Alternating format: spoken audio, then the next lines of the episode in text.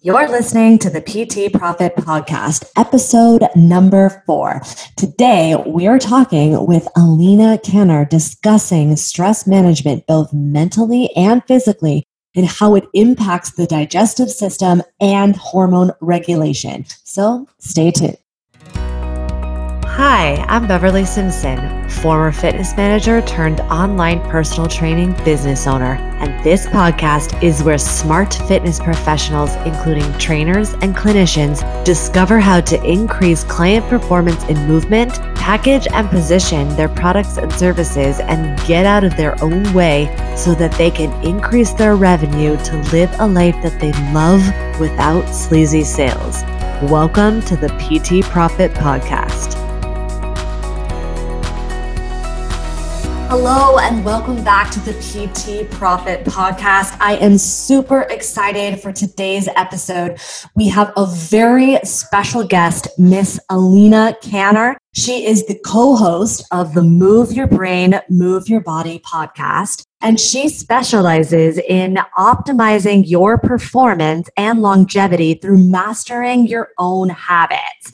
And today we're going to be discussing stress management and how it applies both mentally and physically. We'll be discussing the digestive system and the impact on our hormone regulation. So, Miss Alina, thank you so much for joining us today. Hello and welcome. Hi, thank you so much for having me. I'm very excited to be here too. I'm really excited. So, first, before we dive in, I just would we would love to hear from you. Can you just tell us a little bit about your story, who you are, and how you got into this work? Sure. So, I actually started in athletics very very young. I was a gymnast growing up, transitioned into bodybuilding, then transitioned into Olympic weightlifting all pretty different, but they have similarities. At the same time, while I was bodybuilding and weightlifting, I was getting my master's in something called athletic training. So I'm a certified athletic trainer.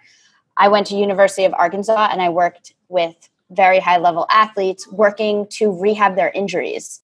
So I worked on the sidelines with these athletes and I really got to help them and be, you know, even on television, etc., while they're doing their sports. But I always felt that something was incomplete with myself and my athletic career. So after I graduated, I really dove deep into Olympic weightlifting. And I was at the brink of my career as an Olympic weightlifter.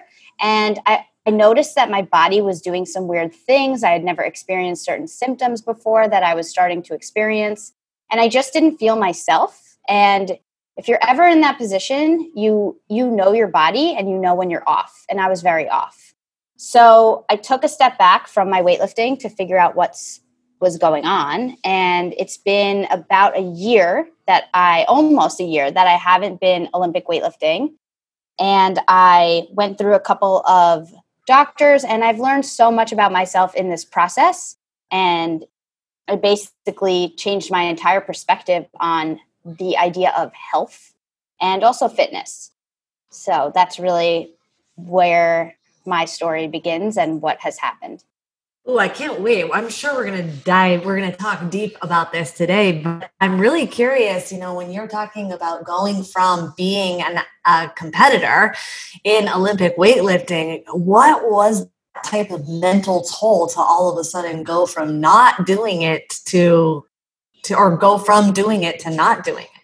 Yeah. So because I was a gymnast, I think my mentality as an athlete, I've always had a very strong mental game. So I, towards the end of my career, I was competing on like one hour of sleep and winning the meets. Or I just, I just loved competing and I had this very solid mindset when it came to competing and when it came to training as well. So I was training about 20 to 25 hours a week for Olympic weightlifting, five times a week, about two to three hours a day. And it was kind of just something that I did. I didn't really think too much about it. It was part of my schedule. I was very regimented with my nutrition. I was just extremely regimented for a good five to six years, and even before that of my life, because as a gymnast, you're very regimented as well. And then I went from doing this very regimented schedule to stopping and pretty much going through a bit of a depression because now the one thing that I knew myself as, which is an athlete, was gone in the matter of a day. So it was really difficult. And when I look back on it now, I'm I'm grateful for that because my mental game is a lot sharper right now because of going through that. And that was about last summer. I think that you have these twists and turns in your life to teach you lessons and to teach you different things about yourself and to know that you can handle it. So maybe when I was going through it then, I was kind of a mess. But now when I look at it, it's kind of something that I think I really needed to go through and plow through and push through to know that I can handle anything. So I really I wasn't sleeping at that point too. So everything is worse when you don't sleep. And I think the combination of not doing my sport, lack of sleep, my hormones being all out of whack, not finding proper care at the right time, really just pushed me down this depression hole that I eventually got out of. That's so good. You really hit on something that I it's it's a model that I live by and I know that you personally hear me say it all the time, but you're either going to get the success that you want or the lesson that you need. And so the fact that you can say that all these things that you've gone through and and that you are grateful for them because it led you here, I think is just really powerful and something like and and a big takeaway. And so it does lead me to ask you this because I am curious about it is did you notice an impact on how you were training your clients as you were navigating this ident- essential essentially an identity shift? Actually it's very interesting. So i was I, I don't really coach olympic weightlifting. I have one client that does olympic weightlifting. And it's not that i can't i definitely can it's just not where my passion lies my passion lies with strength training and movement as it relates to getting them strong in proper positioning. So when I trained my clients in general, I was already in this mindset of I'm going to have them move, I'm going to have them move well, and then I'm going to load them up in these great movement patterns. But I myself wasn't doing that necessarily because I was doing Olympic weightlifting five times a week, which nothing wrong with that. It's a sport. But I wasn't training myself to optimize my abilities as a human. I was training myself for a sport. So when I had stopped training, I was already training my clients in this way. And now I took some time off and then decided, okay, I can't not do anything. So I added in some lifting and I couldn't do anything explosive. I couldn't do any plyometrics.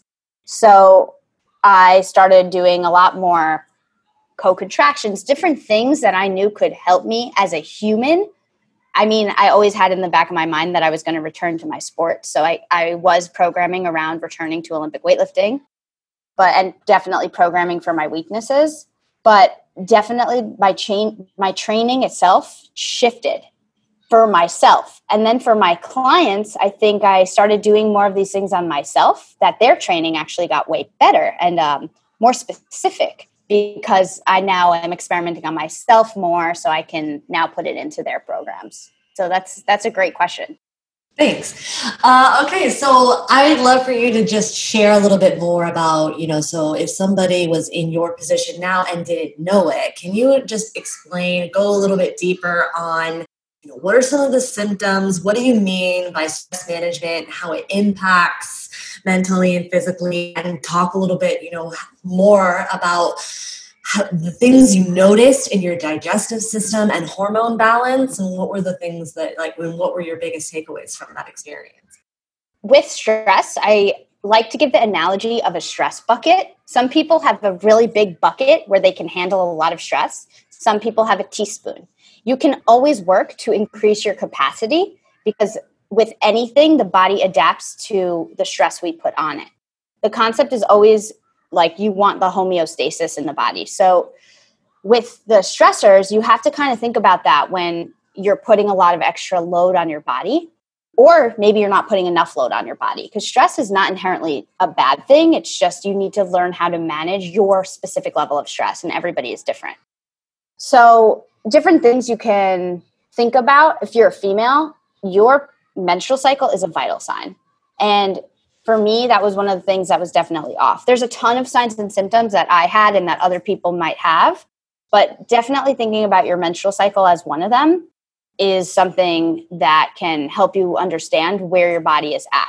So if your stress bucket's overloaded, it might take some of your menstrual cycle and maybe you're not going to get a full period or maybe your period's going to be a little funky. There's a lot of other things that can be impacted. So your stress bucket, your cortisol, it's basically built on the same backbone as the other hormones, which it uses uh, cholesterol. So if you are feeding too much into that stress hormone, that cortisol or cortisone, which is your inactive hormone of stress of cortisol, then your other hormones might get depleted.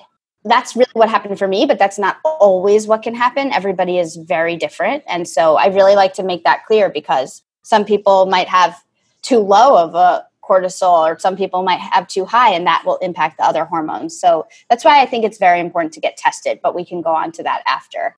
So different markers that are really important to check. Obviously your period and that's something as a female you see every single month. Like we are so lucky as females to get that because men don't have that vital sign and that's something that gives us a reading and it, we can assess our bodies like that.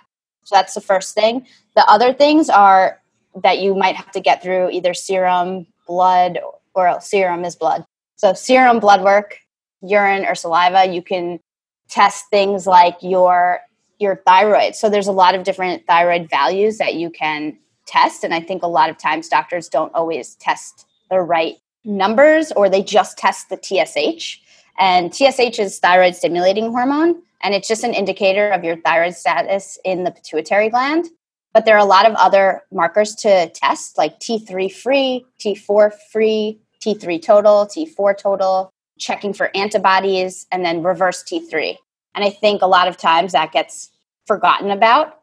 So that's a really important thing when you're looking at your own health and you're assessing yourself to test.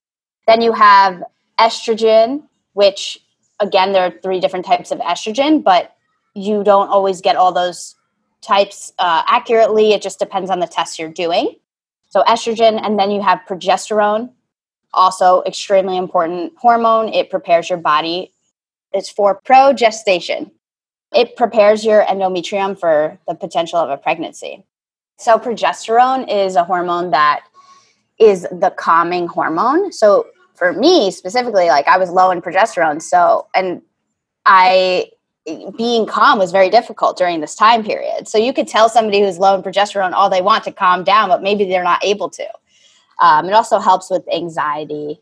Other hormone, testosterone, like that's considered a male hormone, but we as females have it, and it's really important. And it it's important for muscle mass, strengthening bones, just mental function, and just overall growth. So these are different hormones that you can get tested to find out what's going on if you are feeling specific symptoms.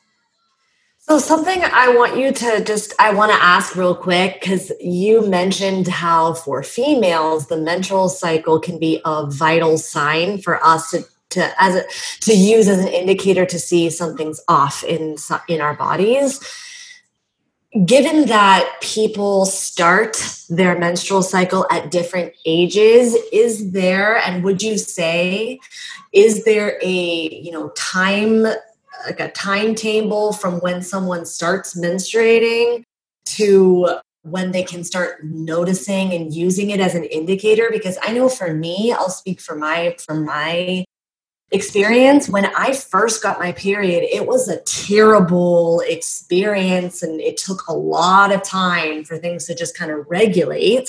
So i'm curious is there a you know time frame that you would use or suggest?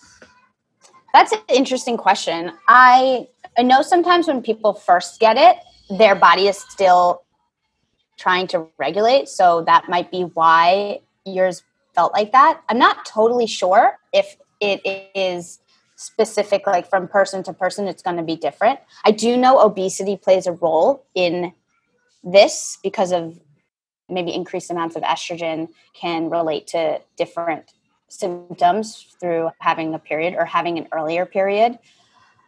I think that the really the biggest thing especially as people get older and they're still experiencing these symptoms is to get tested. If if it was like my daughter and she was 13 and having terrible periods, I would test her personally. I do think that yeah, obesity definitely plays a role, and that's that's one thing that I think is important. So there is one thing that you said too that I you know that i am actually curious about it and i also this is just from knowing you personally so i'm going to go ahead and bring it up but one of the things that i really love about your work is the fact that you both work in a traditional western medical medical experience but you also incorporate a more holistic approach which also includes more of a eastern style medicine. And so when you are encouraging your clients or encouraging others to get tested and take a look at things I noticed that you also brought up, you know, obesity and suggesting essentially that nutrition and movement that could play a huge component in health and in your wellness. So how do you navigate those two types of approaches? Yeah, that's really interesting. I definitely have a more holistic view. I also do use personally i'm using western medicine on myself and i will recommend my clients to see a doctor who is integrative. So integrative means a mixture of both. I think there's a time and place for eastern medicine i think there's also a time and place for western medicine. And when you merge both you're getting the best of both worlds. As for training and for people that come to me and are working with me i will try and educate as best as I can on different let's say somebody comes to me and they're having really strange symptoms. I do always refer out. I have connections that I use and will try and educate them to help them understand things from different perspectives. When it comes to orthopedic injuries, I definitely am more of a, let's say, Eastern way of dealing with things. I don't know if that's really a term for it, but I am going to go on the let's figure out what's up with your movement. If your movement is off, maybe that's why you're having pain. I don't want to just jump to surgery. To me, surgery is a last option. And there also is time and place for surgery. Sometimes you need it. But a lot of times, I really think orthopedic surgeries can be avoided with many things, not just movement, nutrition. A lot of times, people are just so inflamed because of what they're eating. If you change up what you're eating, you might not feel that low back pain that you constantly, constantly feel. So I just do my best to always educate my clients on all of these different topics, uh, whether it's health, whether it's nutrition, whether it's fitness. And I go from there with people. And people seem to be loving my style. So. Yeah, for sure. I'm totally into it. I love it. It's true. I love that. So, you know, we've also been kicking around this idea of stress management. And I think that stress gets a bad reputation, especially when people hear the word stress or they hear cortisol, they think, oh, that's bad. I need to negate it. I need to negate it. So, can you actually speak a little bit more about? stress kind of as a whole how and why it's good and you know what are the indicators that maybe you need more stress or less stress Sure. So, cortisol is our stress hormone technically one of them and we actually need cortisol to survive. It's it's really how our body functions. It helps with mobilizing blood sugar stress inflammation your immune system. There are so many reasons as to why we need cortisol. So i like to give the example of a tiger chasing a deer. So the deer is now in a fight or flight mode and it's running away from this tiger, it's running for its life. It's not going to just stop right then and there and start digesting the food it just ate. That would be life or death matter. So, with that, that just tells us how important cortisol in, in survival is. However, the problem is when humans are constantly in a state of releasing cortisol and they're not able to get into their parasympathetic system and actually calm their system down and get into that rest and digest mode. So, for example, if you're eating lunch and you're doing a business meeting at the same time and you're getting frustrated with your business meeting, are you really digesting your food? I'm not sure. So, that's why certain people and that are very stressed out, maybe people that live in cities. I know living in New York City has brought my stressors out. Those types of people need to pay specific attention to when they're not in that parasympathetic mode. So that's where meditation comes in. And that's when if you're having these symptoms, if you're feeling really anxious, or maybe you don't even know how anxious you are. Maybe you have no idea because you're just so anxious all the time. I've been there, I know that feeling. But now that I'm so much more relaxed as a human, I can understand what it's like to be super stressed out. So, I think just taking those times throughout your day to meditate, take a couple minutes, take take a deep breath, practice breathing. Doing these things really gets us out of this high stress mode all the time, this cortisol releasing. The problem with people is a lot of times they just don't really know. So just take a listen to the clues around you. If your friends are telling you to calm down a lot, maybe you need to either get your hormones tested because that could be a thing, or also just add some meditation into your day. It's very beneficial. You know, something that you are talking about too, which I think is what most people miss, is that they think that the fight or flight experience that's happening in the brain with our autonomic nervous system is an adrenaline rush because when you are actually fighting for your life typically you're also going to get that surge of adrenaline that you're not necessarily going to get when you're in a business meeting and you're in your boss is being annoying or you don't agree with something that's happening. But most people miss that their body is still responding in terms of stress as fight or flight. Yeah. Totally so, and then what's the opposite of that then? So, so you hear, oh, stress is bad, stress is bad. So, when is stress good? Stress can actually be really great for the human. I think people don't talk about this enough. Stress is needed, like we just said, for survival, but it's not always such a bad thing. It's a bad thing when you don't know how to manage it. A level of stress that is recoverable is something called a hormonogenic effect. And this is where you're having exposure to something like a low dose toxin. And in this case, it would be stress. And that could provide a beneficial response to that human.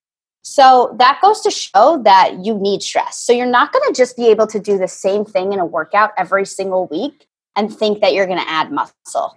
You're not. You can't just do 10 pound bicep curls every week for eight weeks and think now, okay, I'm stronger. No, you have to increase the load so that the body adapts to the stress put on it. It's the exact same thing with stress. The only way to get better at managing your stress is to get better at managing it and then slowly, incrementally get a little better.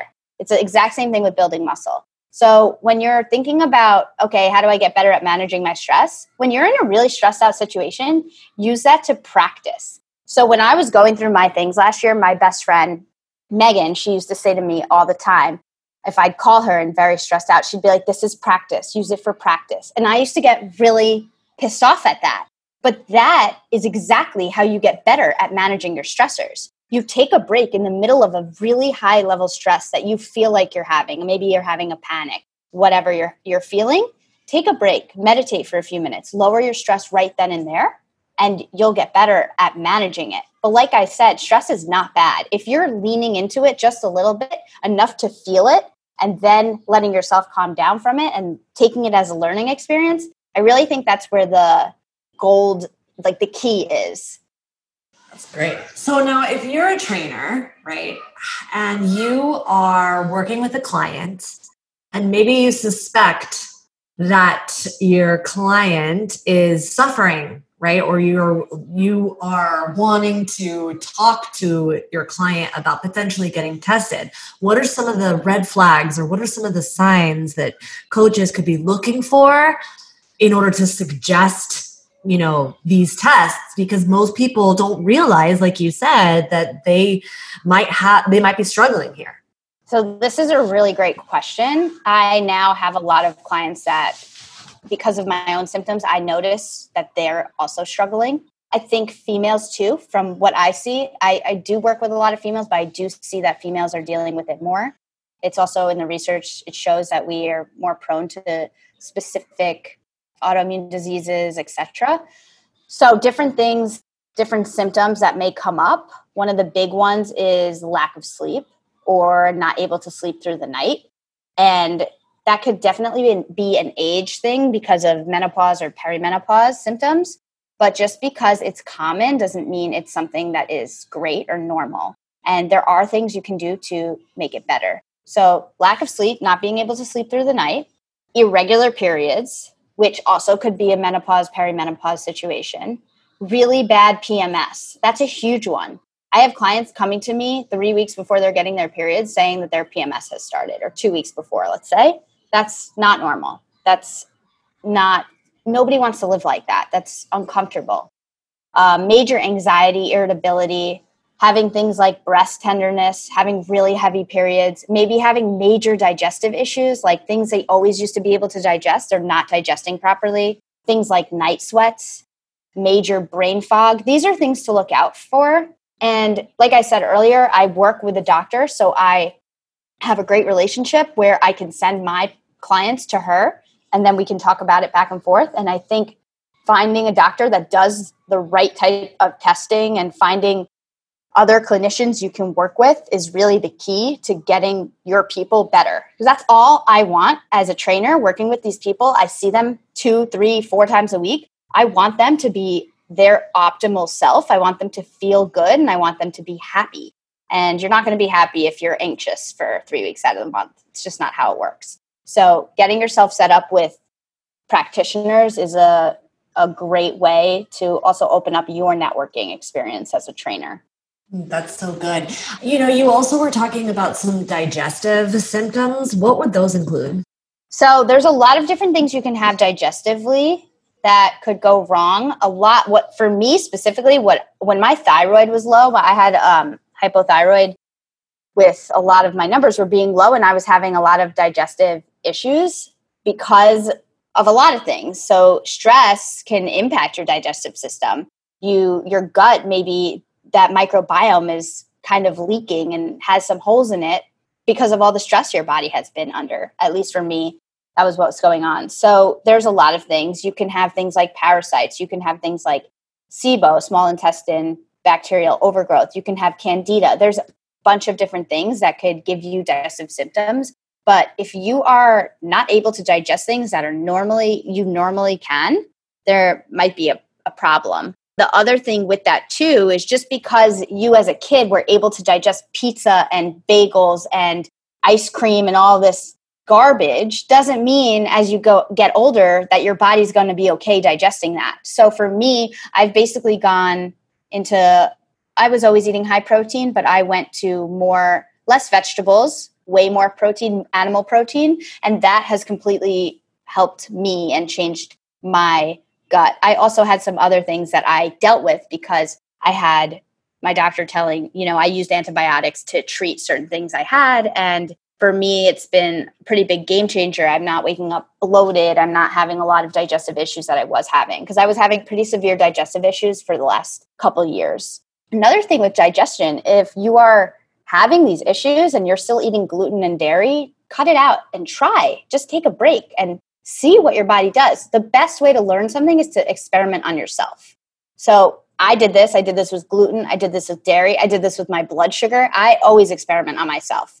And you learn a lot that way. So try these things out and see how you feel if you're having some symptoms. So, would you say symptoms like bloating, like painful bowel movements? Yeah, constipation, bloating, stomach cramping, like bloating, like you look kind of maybe like a month or two pregnant. I mean, maybe not a month, but a couple months pregnant, where, you know, or eating something and then 20 minutes later having a reaction to it. Like if you eat too much carbs, maybe 20, 30 minutes later, you might get really tired. That's a digestive symptom. The other thing with digestive symptoms in the gut is skin irritation. So, whatever is on your skin is really that the connection is really into your gut. So just be aware of that. If you're having constant chronic eczema, that is actually a gut problem. Something else, if you try all these things, so I cut out gluten, I cut out dairy, I was still having chronic, chronic eczema. I then got tested. I got tested for parasites, got tested for SIBO, all these other things that could still impact my skin, could still impact my gut. You have to run these tests to find anything out because if I never ran these tests, I'd just be at a loss. But a lot of times, some of these tests don't show everything that you're looking for. So it's really good to go to an integrative practitioner who knows the tests, knows what they should come back as, and knows the best way to treat them, that individual. I love that. And I also think that this is something that, in my personal opinion, this is something that a lot of Western doctors often miss because things like you were saying, they will only test the TSH, and that range is so wide that they don't ever have they don't have a reason and i understand why that where that comes from but they don't have a reason to go deeper which is why i think it's just so imperative and important that you become your own health advocate for yourself but also if you could be that that guiding light that first line of defense for your client that's going to help you build a relationship that will keep that client for life. Totally. I have clients that have come to me in and friends too in pain and i can tell that they're struggling and i know because i've been there. And so when i recommend them i'm recommending them to the top people because you want these people to feel better. You want them to be happy. I, I see these people a couple times a week. I just want the best for them. Definitely what you were saying about not testing using accurate tests if I were to have just done my thyroid and only gotten my TSH, I'm the perfect example. My TSH has never had a problem. I've always been fine. My TSH one time on one lab came back funky, but that was because of some other situation. But my TSH always comes back pretty normal, but my other number, my T3 comes back pretty low. So you can have just low T3 and maybe you just need T3. Maybe there are other, there's so many ways to treat the individual, but you have to go to somebody that is going to actually help the individual for their needs. It's the same with movement. I'm not going to treat somebody that comes in with knee pain the exact same for somebody that comes in with shoulder pain. But I am going to tell you, I'm going to look at their hips, I'm going to look at their scapula, I'm going to look at their rib cage, and I'm going to look at everything despite what they're coming in for because it's a holistic approach. It's a whole body approach. So it's the same with medical care. And I think if you have that view, you're in the right mindset for how to treat people. I think that's so good. Something else too, you're starting to talk about movement. So I think it's perfect transition is I think too, when we're starting to start talking about this and we're starting to, you know, talk about a holistic approach, I think, and people start thinking, oh, I need to de stress my mental. So I need to breathe. I need to meditate. I think there also starts to become this unspoken assumption that movement doesn't mean strength training or that you have to do a whole bunch of rehab or you have to do a whole bunch of small movement. Would you say that that's that that's true and that that's important or do you think that this work is so that you can start strength training so that you can start doing your intensive work yeah yeah, that's a great question too. I think a lot of people just think when we're saying like de-stress, oh, stop lifting. No, you can't stop lifting weights. Your body needs to strength train. And yeah, we need to move. We need to move properly, but we also need to do that in our lifting. So, yeah, I do breathing with my clients for about 10 to 15 minutes a session. Okay it, some of it's before, some of it's after. I try and get their system in a good position before we start lifting weights. And then at the end of the session, I get them into a good position to continue on with their day. The mid part of the session is a hard, not technically high intensity, it's high intensity, but it's not, it's something they can handle the entire time. Their heart rate is going, they're moving, they're in all different positions, they're doing full body range of motion. And that portion is the most important because ultimately, how do you get people more fit and how do you get people to feel better inside? They need to move and they need to lift loads and they need to move and do it often. So if I have people coming to me once a week, you bet they're working really hard during that session. I've had people tell me multiple times, like, I need to stop, I need to stop. And I'm like, all right, like, I'm not doing this for my health. I do my workout for my health. You, you need to stop, but I need you to keep going. So I think it's really important to know that just because I'm utilizing breathing techniques doesn't mean the workout is easy. It's actually really hard. And I actually think what I've noticed with myself and using different breathing techniques, you know, if I'm bench pressing, I'm, I'm inhaling maybe differently on the right than I am on the left to work on compression and expansion in my rib cage in different places. But when I'm doing that, it actually makes it a lot harder. So I used to be able to squat double body weight. Sure, I was strong, but my back hurt chronically. And now I don't, well, we're in a quarantine, so I can't squat nearly as much, but I'm doing tempo squats and I'm dying. So you can, you know, weight is relative. And I think you can play around with tempo. You can play around with so many different things to make it hard for the individual. And it should be hard. I love that. And I love that too, what you're saying that if you are doing a movement and you're not, and you're doing it badly, or you're moving in a way that could potentially injure yourself, it doesn't matter how heavy it is. It doesn't matter how intense it is. It matters that you're getting it right so that you can actually get stronger. And then it always tends to be the stuff that you need to do that is going to, your body is going to feel it. Your body is going to say, oh, this is hard. yeah I think that's really where intelligent training comes into place. Like, for example, last week I did I did like a little experiment. I did 12 pound tricep extensions, and then a few days later I did the same with six pounds, but I did it tempo and I focused a lot more on my technique with it. I was a lot more sore after the six pound ones. So it's just dependent on how are you doing the movement. Like if you're rushing, you're not getting the most out of it.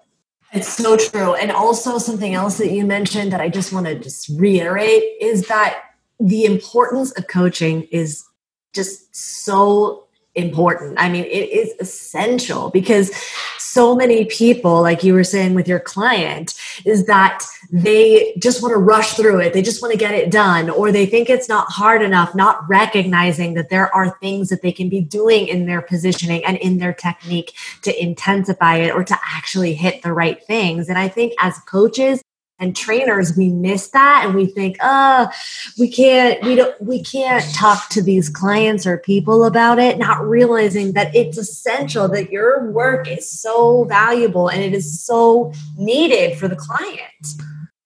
Yeah and to jump off that even more is like Okay, so if you're doing strength stuff with your clients, like maybe that need to be a little tempo. Maybe you, you as a trainer, need to focus in on what they're doing, give them real feedback, and make sure they're feeling things in the right places. But like the last 15 minutes of a workout with somebody, 15, 20 minutes, it depends on what the program is for that human. I'm not always so focused on their form. So I'll focus on their form, let's say the first 30 minutes, and then then their conditioning portion, I'm going to let them kind of just run through their exercises because I want their heart rate going. I want them to be moving and I want them to not stop. So it's dependent. It's it's dependent on where that person is, especially for like weight loss. Like they got to be moving. And there's a time and place to correct the form and I think it's really necessary. There's also a time and place to let them go and and let the person learn too that human cannot learn if you are constantly cueing them and constantly correcting them. So that's also something that I've recently started thinking a lot about is letting people let people mess up. Let people mess up, let people do it wrong so that they can learn to do it better.